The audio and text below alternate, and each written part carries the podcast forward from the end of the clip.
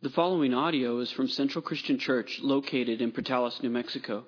To connect with Central, go to centralwired.org.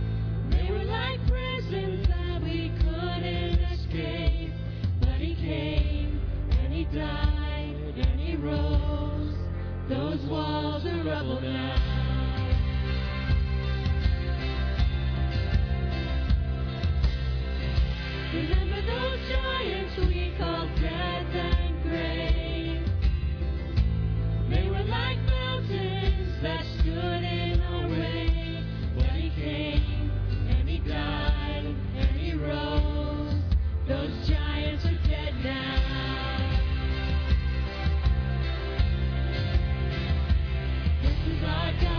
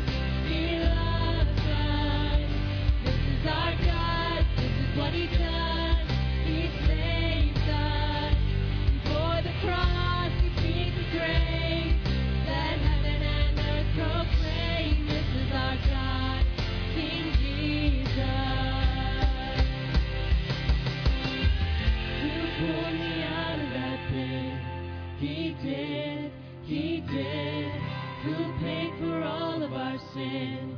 Nobody but Jesus, who pulled me out of that pit.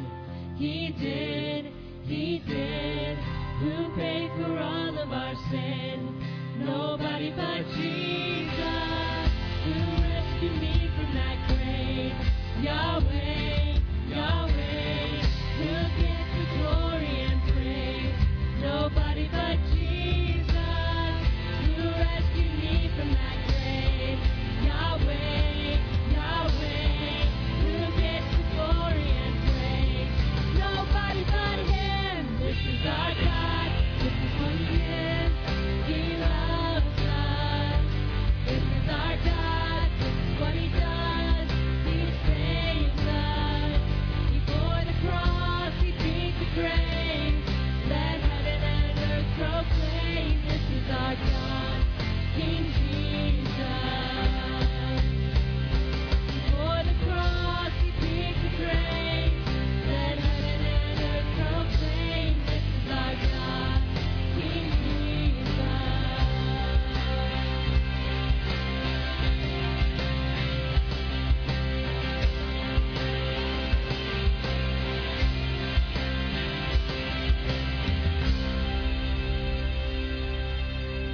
You win.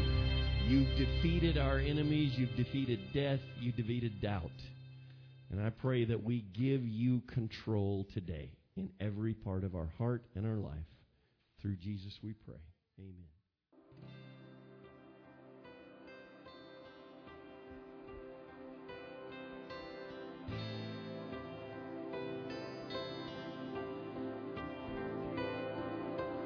I just want to speak the name of Jesus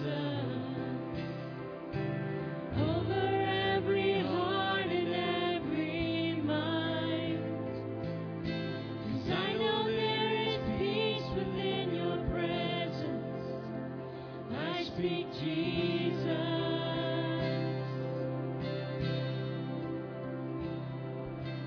I just want to speak the name of Jesus. Every dark addiction starts to break, declaring there is hope and there is freedom. I speak Jesus. Your name is power. Your name is healing. Your name.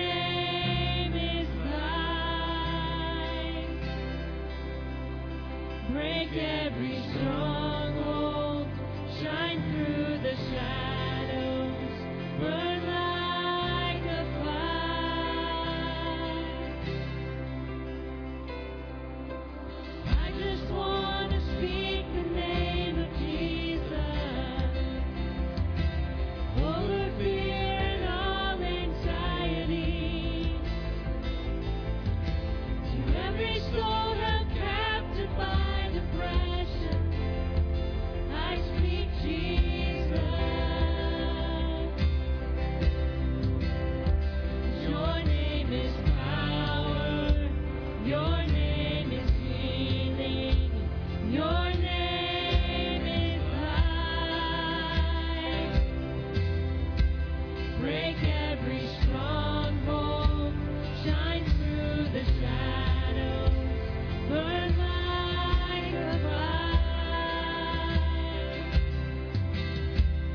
Your name is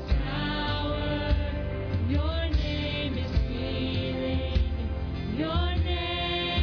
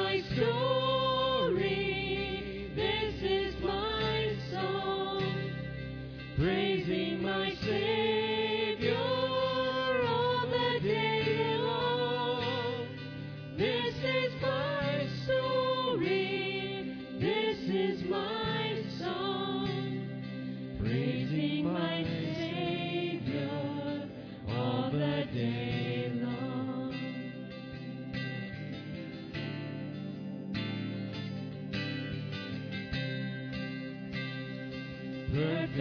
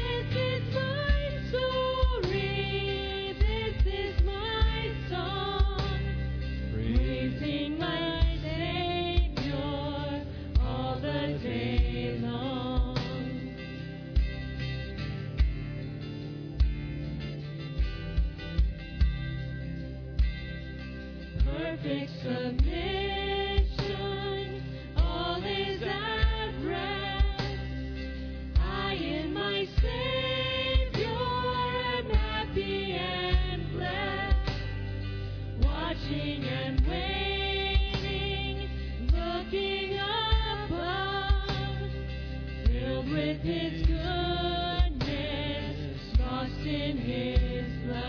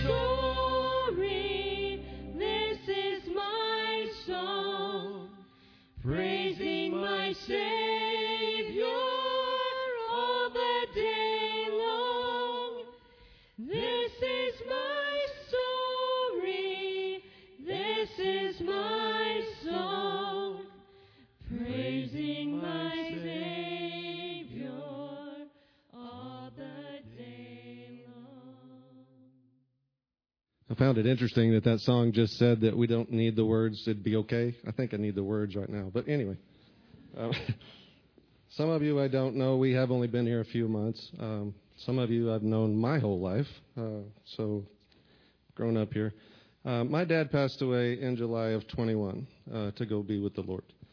And one of the neatest things in the latter part of his life was the way him and my mother spent their mornings together in worship and in Bible study. And as we were setting out at Good Life and we knew we were near the end, I just took a minute, and I can't remember if it was that day or the next day, kind of runs together, but I looked over at my mother and I said, "Don't worry about your Bible study. I'll be there every morning and we'll continue to do your Bible study." And I think it gave her a little peace about Dad passing. But that was my beginning of my renewal of my spirit. I spent a lot of years saying, I've got to work all the time, take care of my family. I've got a career I've got to climb. And sometimes you put God on the back burner. And that's easy to do, folks. And some of you that are younger, I would encourage you, don't put God on the back burner. It's easy to do. But as I was doing that and we were doing our Bible study, we got to going through things. And my dad had a funny quirk there toward the end. If a pastor came from another church and preached at Emmanuel, and he preached from a version of the Bible my dad didn't have, the next week he had it. So we started going through things. He probably had 20-something Bibles. He had Bibles everywhere. So we went through all of that. Picked out ones we wanted to use and who wanted which one. But then he also started buying books he wanted to read of different sorts. And one of them he had on the shelf was this book by John MacArthur that is Why Believe the Bible. And I don't know if you've ever read that book, and sometimes Christians think they don't need to read those kind of things. But this book really jump-started me. I've been a Christian since I was a preteen. Haven't always walked the way I should walk, but this book really sparked me getting my spiritual life going again. And it really helped me reinforce why we should believe God's word. In chapter 7 of this book, there's the 5 S's that he says to know if you're in God's will. And one of my biggest struggles as a Christian has always been, do I know whether I'm in God's will or not? Am I really doing what God wants me to do, or am I wanting to do this? Because it's real easy to put our 2 cents in there. But these 5 things really helped. It's called the 5 S's. And the first S is saved. Obviously, we can't work in God's will if we're not saved. That's step 1. And in 2 Peter chapter 3, verse 9, it says, "Instead, he is patient with you, not wanting anyone to perish, but everyone to come to repentance." So the first thing is we have to be saved. The second S is spirit-filled. And spirit-filled is really the most fun part, to be honest, when you're in that spot. And you got to get back to it if you're not, because the last 6-8 months have been a lot of fun for me. I'm on fire about things, and I really feel the Spirit working. I see some places I'm sharing that I never would have in the past. It's just a neat place to be. And in Acts 4:31, it says, "After they prayed, the place where they were meeting was shaken, and they were all filled with the Spirit and spoke the word of God boldly." And I think it's important for us to do it boldly. You know, it's really easy for us to say we're Christians and come here together, and I'm getting to know folks every week, new folks every week as we come. And that's great. But we spend 6 other days out there. You know, I spent 28 years in the schools, and Christina and some others here, Laura, like some of you taught while I was there, and we never talked about God. That's not what I did, and I missed so many opportunities to share. And I've said lately to a lot of people, I won't put God on the back burner again. Whatever time I've got left, he's not going to be on the back burner. So we need to be Spirit-filled. The third one is we need to be sanctified. And I had to do some research on sanctified. That's a big word. I'm not a big word guy. But when I looked it up, it's either holiness, godliness, that kind of thing, you know. And the verse I found was 1 Timothy 6:6, and it says, "But godliness with contentment is a great gain." Wow. You know, that really hit me when I found that verse. If we're living in God's plan and we're doing what God wants us to do, we're content and we feel peace and we feel, it just feel differently than you ever have. The fourth one is submissive. We have to be submissive to his will. Some of the places I've shared lately aren't necessarily places I might have in the past, but we have to be submissive. If he pokes a little, you got to pay attention. God's not going to give you a right cross. He's going to poke you a little and tell you, you need to be doing something here. So we have to be submissive. From Acts 5:29, it says, Peter and the other apostles replied, "We must obey God rather than other human beings." It's easy to follow what everybody else wants us to be doing. It's a lot harder to be following what we ought to be doing.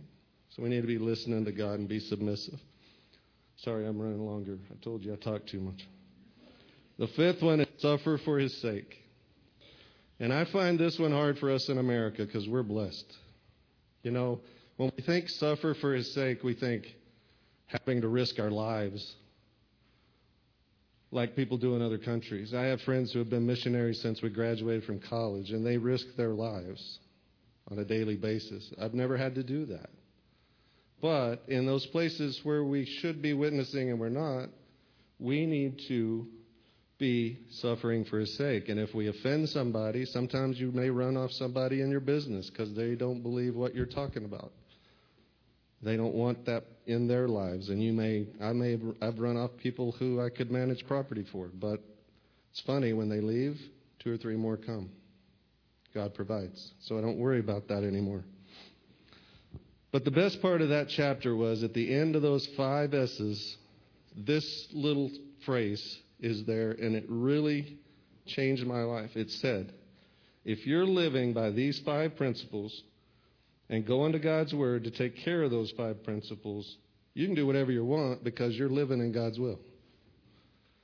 That shook me to the core because I've always over-debated every single decision I make. You know, I overthink everything.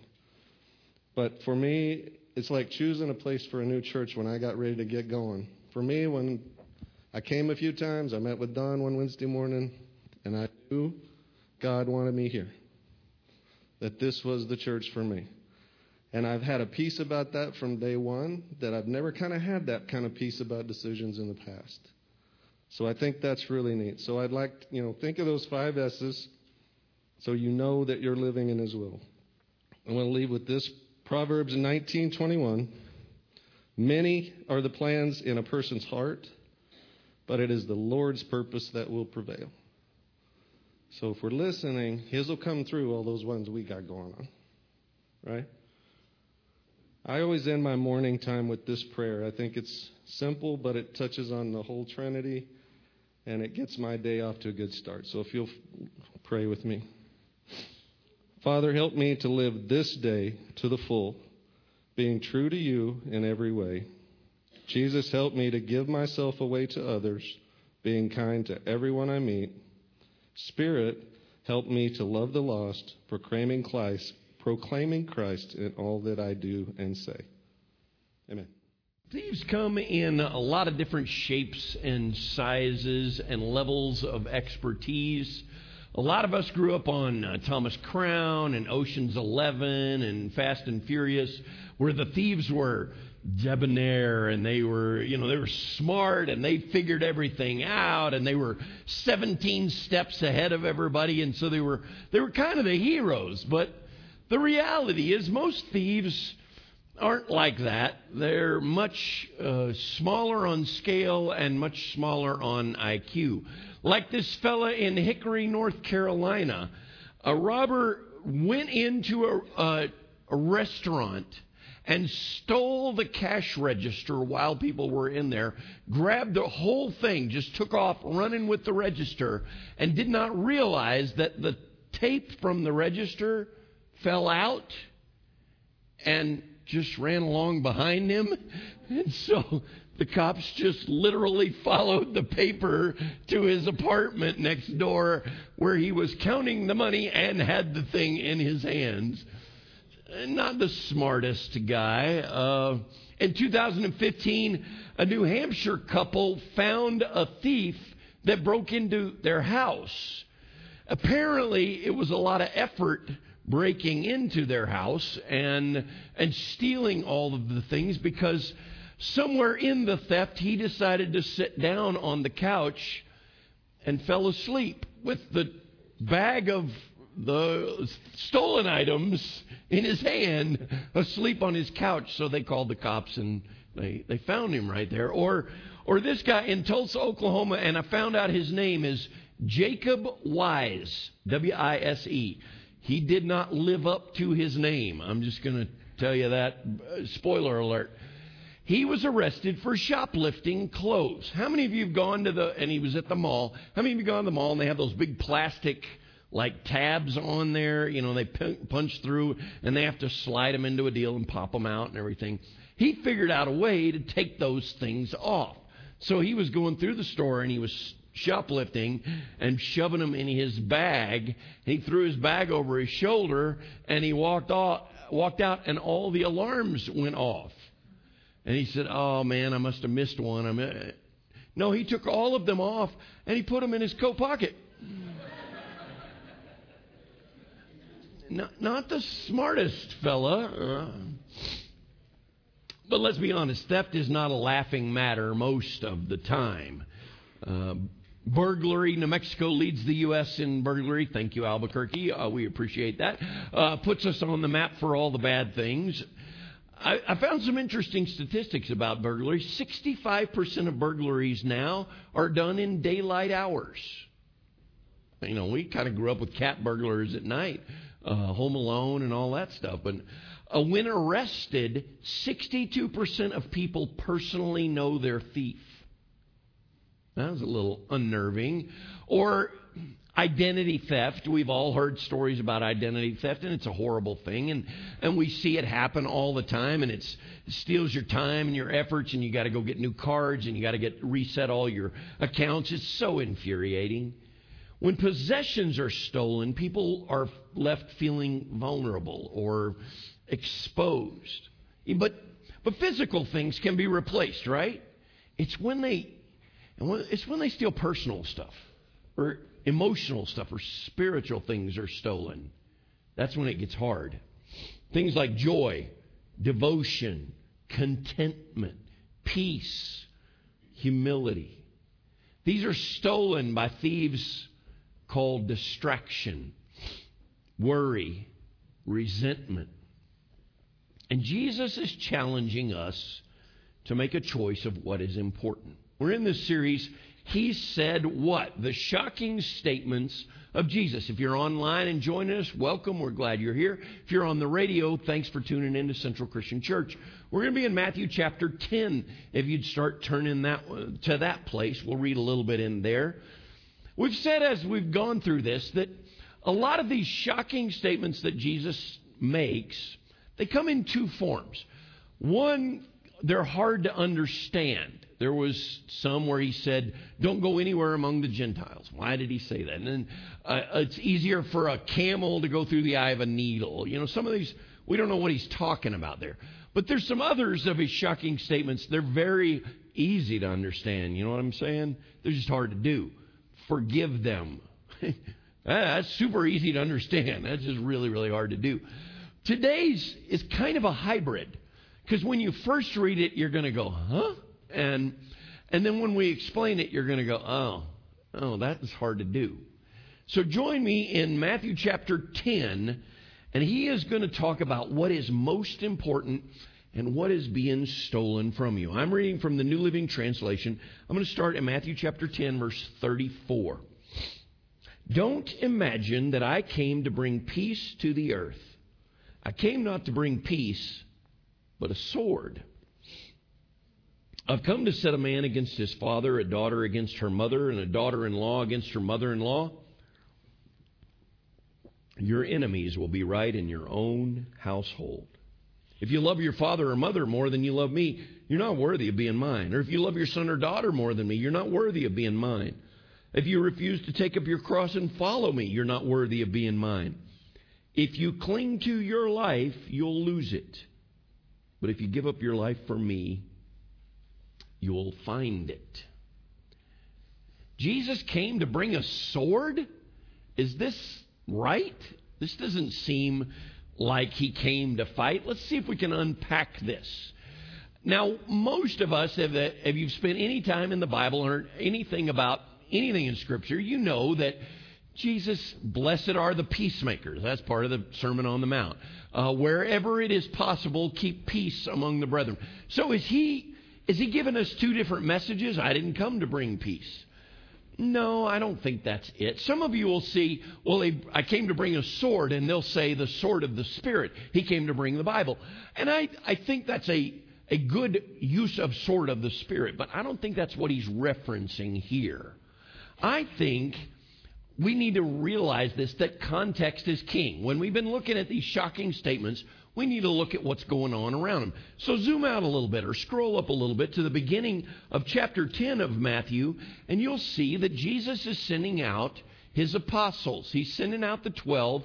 He has ordained them to go and be his ambassador, be his messenger. I want you to go. I want you to go do. I want you to go be me to the communities. And it's a powerful sending out. But he's trying to get them to understand and show them, and secondarily show us, that people are going to try to twist his message. Now I want you to look back at verse 34 and note one phrase he uses. In mine it said, peace to the earth. And this one it says, don't imagine I came to bring peace to the earth. Some of yours might say peace on earth or peace for the earth. Is that important? You see, some people make, and they think this is our job. We've got to go save the earth and bring peace to the earth. I mean, every year at Christmas we have songs about peace and joy and good tidings to all people, and we're supposed to bring peace.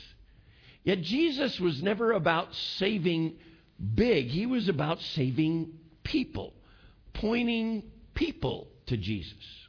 In fact, he says in Matthew 24 that this world will pass away, this earth will pass away, but my words will not pass away. Oh, so Don, you don't care about the environment? Is that it? You know, no, I want us to recycle our bottles. All right, we're getting new water fountains that are the bottle refillers, and you can bring your, Yeti cup in here, and it'll be fine. All right, we want to take care of the planet. We want to do everything we can. I don't think that's what he's talking about here.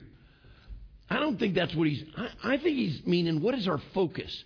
Jesus came from outside the earth, and he came to divide the earth.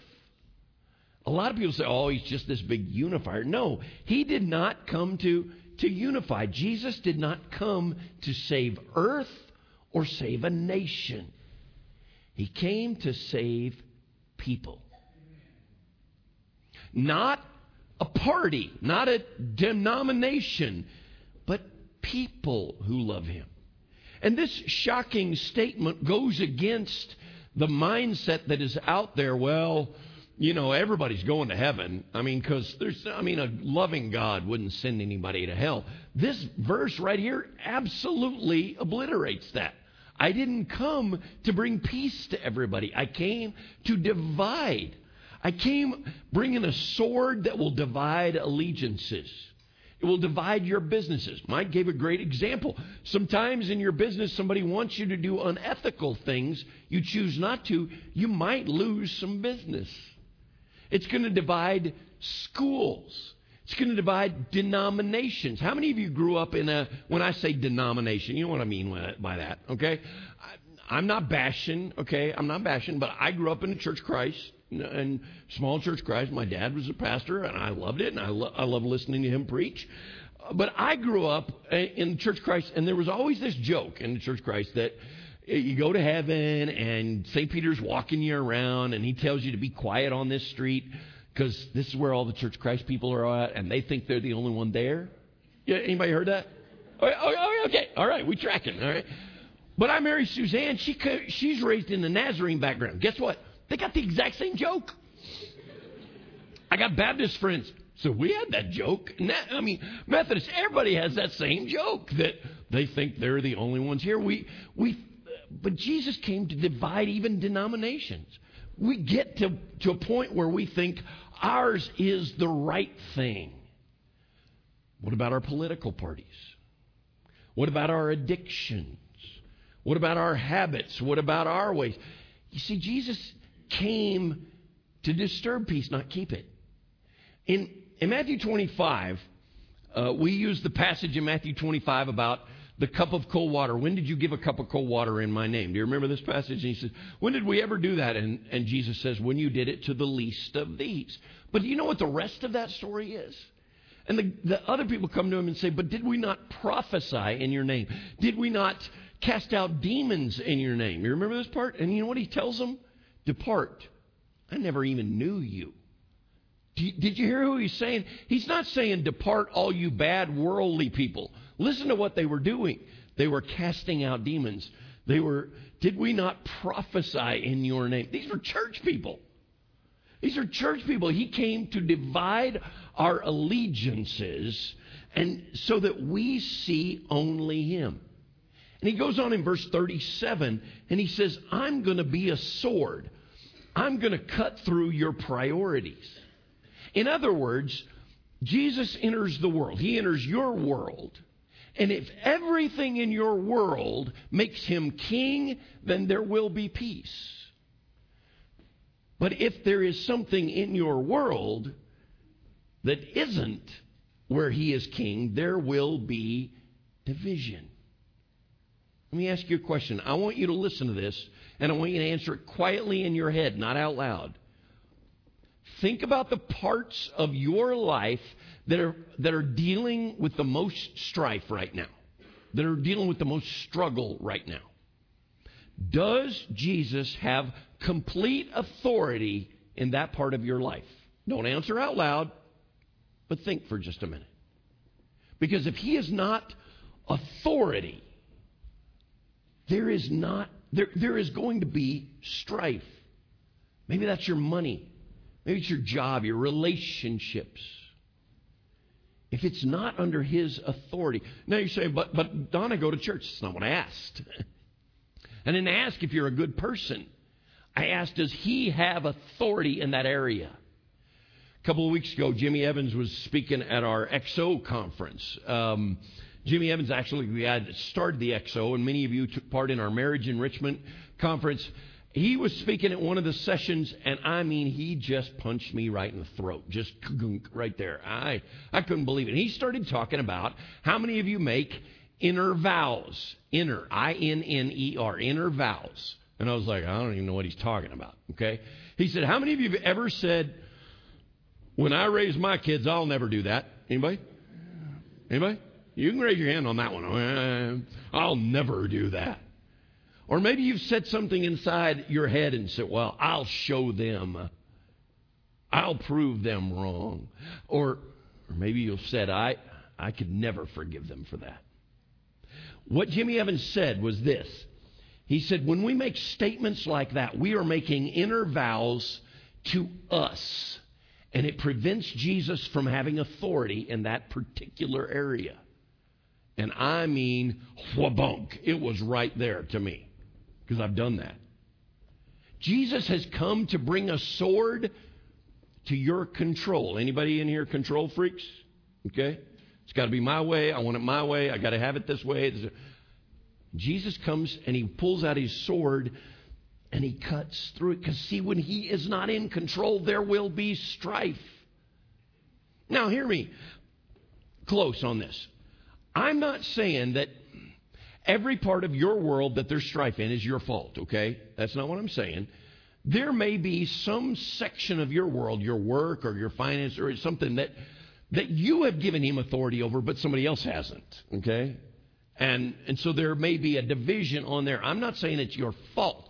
I'm saying we got to have the guts to look in the mirror and say, have I done everything to let him have control? The five S's that Mike was talking about, and surrendering and letting him be in control. You see, the presence of Jesus tells us we have to make a choice. I've often talked about one of my favorite stories in the Bible is Elijah and the prophets of Baal in First Kings 18. I love that story, not just for the Jesus wins, you know, God wins the big battle and all this stuff. But the more I read it and the more I see it, when we were in Israel, we got to be in that place and we had to be on Mount Carmel and have Bible study there and to be there. But to hear Elijah talk to his people, he was a prophet of God and he could have let them have it. He could have, you people are, you're making me mad. And he didn't. He, you know what he said? He goes, how long will you waver between two opinions? Look it up in First Kings 18. It's great. How long are you going to waver between two opinions? And he even says, if Baal's God, go worship him. The prophet of God okayed you going and worshiping something else. If he's the God, go worship him. Go all in. But don't sit here and waver. Do you hear that? Because we're prone to waver, anybody? We're prone to let other things take priority and make it more valuable. Last week, Franklin talked about the rich young ruler. He couldn't let go of his plans. He couldn't let go of his priorities. Jesus is telling us to let go. Did you notice in verse 39? He said, if you cling to your life, you're going to lose it. The more you hang on to that control, the more you're revealing who's really in control, and it's not him. You see, the superior allegiance in our life has got to be Jesus. Now, we know that. Most of us know that. But all too often, we let that be stolen from us. By work, by deadlines, by... Anybody play the worst-case scenario game? Anybody? Yeah. You know, when something bad happens, how are we going to get out of this? But if it's this, then what if about this? And then what about this? Anybody? The worst-case scenario. We know it. But too often we have those that allegiance stolen. Let me see if I can illustrate it this way. I don't know if this works, but we're going to try it. Suppose I had... Again, a big suppose. Suppose I had a duffel bag back here, and I pulled it out, and I'm going to give it to somebody, and in it is $1 million cash. Oh, some people, oh, yeah, this is going to be a good church service. I like this. Suppose I had $1 million in cash, and I gave it to you. How would your attitude be this afternoon? Would you let anybody get you in a bad mood? I mean, let's be realistic. It's $1 million. We don't have to tell Uncle Sam about it. We don't know where it came from. We don't have to report it. It's all tax-free. You just go do anything you want. Would anybody get you in a bad mood that afternoon? You're like, oh, but Don, money can't buy happiness. You know what it can buy? Jet skis. You ever seen anybody unhappy on a jet ski? They're always happy there. You could have all kinds of fun. You could pay off your bills. You could pay off other people's bills. Man, this would be a blast. Would anybody have a bad afternoon if I gave you $1 million? Okay, so let's take this and let's take it one step further. Suppose I went and got 9 more of those bags, and I gave you $10 million. 10 million cash, no tax, everything free. But here's the only catch. You don't get to wake up tomorrow. How many of you have ever taken it? Most people, I'm seeing shaking heads. No. Most people don't take that deal. So what you're saying is that waking up tomorrow is worth more than $10 million. Then why don't we act that way every day? Then why don't we have that kind of mindset every day? I'll tell you why. We let our priorities get divided. We let our we forget that God has given us this bag of salvation, and we worry about our bills, and we worry about our day, and we worry about our struggles, and we forget what is most important. In Luke chapter 10, we're introduced to Mary and Martha and Lazarus. Most of you remember those names. Lazarus got out of the grave later on. They were good friends of Jesus. They lived in a place called Bethany, which was 2 miles east of Jerusalem, right near the Mount of Olives. It was a normal transit. It was a frequent stop of Jesus. And in fact, in this passage in Luke chapter 10, it says Martha opened her home to Jesus and his apostles. So these 13 vagabonds come traipsing through her house, and she's got to find places for them to sleep, and got to get food ready for them. And they're all sitting down, and Jesus is teaching in there. And it sounds like a great thing to do. Hey, y'all come over to my house. We'll take care of it. It's a very servant-hearted thing to do. But Luke gives us a different detail in this story. Most of you remember this. Martha is in the kitchen working, right? And Mary is sitting by Jesus and listening to him teach. And Martha comes in and says, "Lord, don't you care that my sister has left me to do all the work?" Ever been there? Can you relate? You know, everybody else is, you're working hard and everybody else is slacking off. They're taking breaks. You're the older sibling doing all the work and nobody else is doing anything. Mary's just sitting there. I'm doing everything. Surely Jesus will set this straight. He's going to make it very, very clear what's important right here. And Jesus does. He looks right at her and says, "Martha, you know that only one thing is most important. Only one thing is most important." Jesus has the perfect opportunity to let her have it. He's going to set down the law right here. He's going to make sure that everybody knows what is important. And he pulls out his sword and he comes to cut between priorities. He says, "There's only one thing that's important, and Mary's got it." Wait, what? Are you kidding me? Work is not first. Work is not the most important priority, but it's got to get done. Here's the kicker. Here's why this is important. Was Martha, Martha was the one in the kitchen, was Martha incorrect? No, she was not wrong. Mary was leaving her there to do all the work. And the work of hospitality should be shouldered by all of us. That's why we have people that do coffee. We have people that work in the sound booth. We have people that do kids zone. We have people that come early. We have people that stay late and lock up. We have all these different things. Everybody works together, and that's important. But he says Mary has discovered the one thing. Martha, all Martha saw was her world. You hearing me? All Martha saw was what she was dealing with. She could not zoom out past that. And I'm afraid we can do right and act right and have the right theology and have the right version of the Bible and still be wrong. Does that make sense? Because you start with the wrong assumptions, you're going to get to the wrong conclusions. If we assume that work is absolutely the most important, then God's going to get put on the back burner.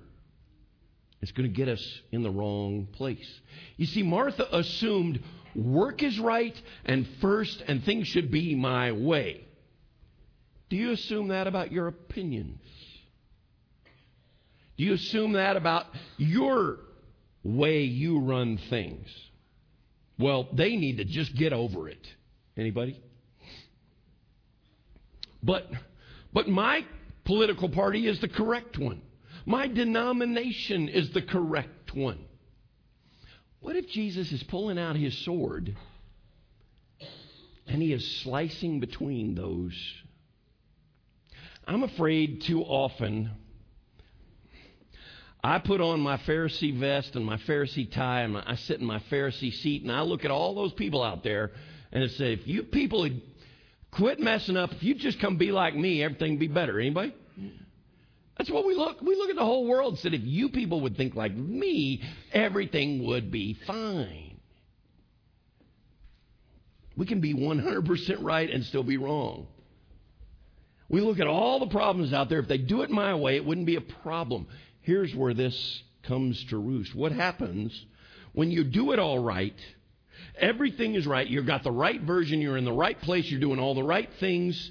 And it's your kid that gets arrested. Or it's your kid that comes home pregnant out of wedlock.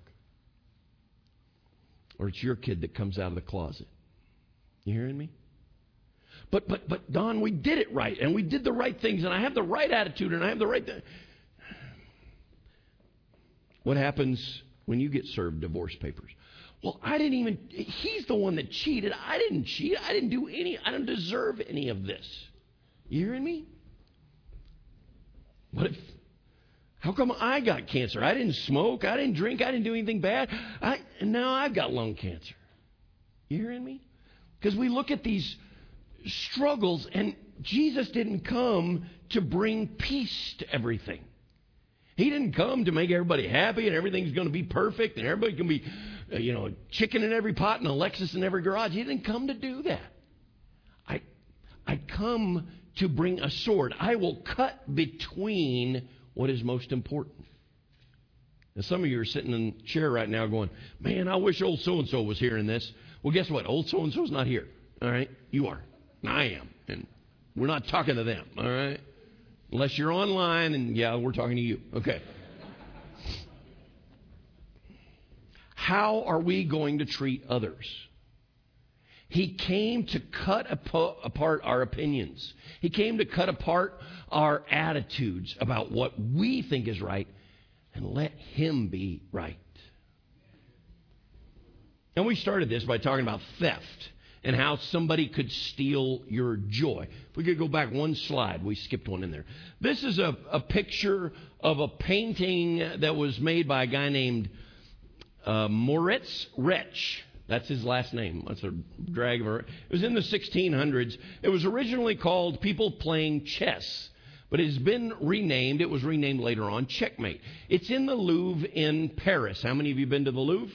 Not me. I'm way too white trash. Sorry. I ain't got there. But apparently this is on the same floor and the same area that the Mona Lisa is. And it's very well-respected art, and it depicts... And it's called Checkmate. And the typical interpretation is this guy on the left with the red thing is the devil, and that guy is the human, and he's looking all forlorn, and the devil's kind of got a little smirk. I gotcha. I gotcha. And that's the typical interpretation. And if you want to find more about this story, just Google painting Checkmate Louvre, and it'll get you all of the story about this, because people have gone in and done 3D dimensions of this painting so you can see this. But the story and the legend goes that in 1888, world-class chess master Paul Murphy was part of a group that went through the Louvre, and he went to see this, and they were walking him through and showing him all this stuff, and the group got ready, and they were moving on to see the Mona Lisa, and he didn't leave, and he just sat there and stared at it for a while. And they all walked off, and he just kept looking at it and kept looking at it, and then his face lit up, he said. He says, this is not right. The king has one more move. The king has another move, and not only is he not in checkmate, but with this one other move, he will put that guy in checkmate. Now, I'm not a chess master, and I don't know what that move is, so if you want to figure that out, go online and figure it all out. But I love that line, the king has one more move. Think about the Israelites. In Egypt as slaves forever, they finally get out, but now Egypt's chasing them, and they run up against the Red Sea. They got an ocean right here. They got a charging war army here. They're out of options, but the king had one more move. Jesus' followers follow him out into a desert place. There's no restaurants out there. Nobody knows what to eat. Nobody knows what we're going to do. But one kid brought his sack lunch. And the master had one more move. A woman is caught in the very act of adultery with no way out.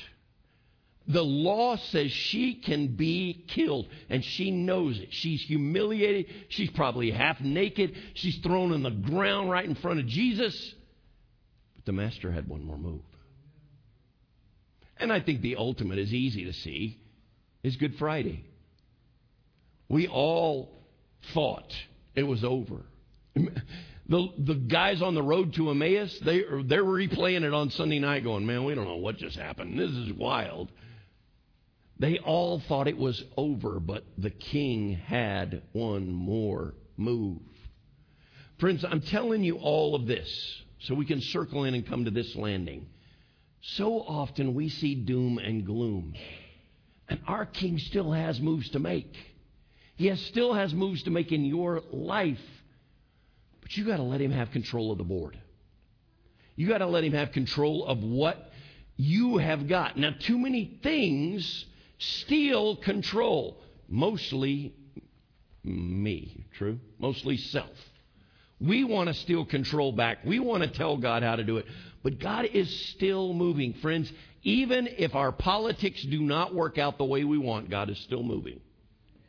Even if it's your kid that messes up, God is still moving. Even if it is divorce, even if it is bankruptcy, even if it is cancer, God is still making moves. He still has moves. And I want you to let him cut between the world and you.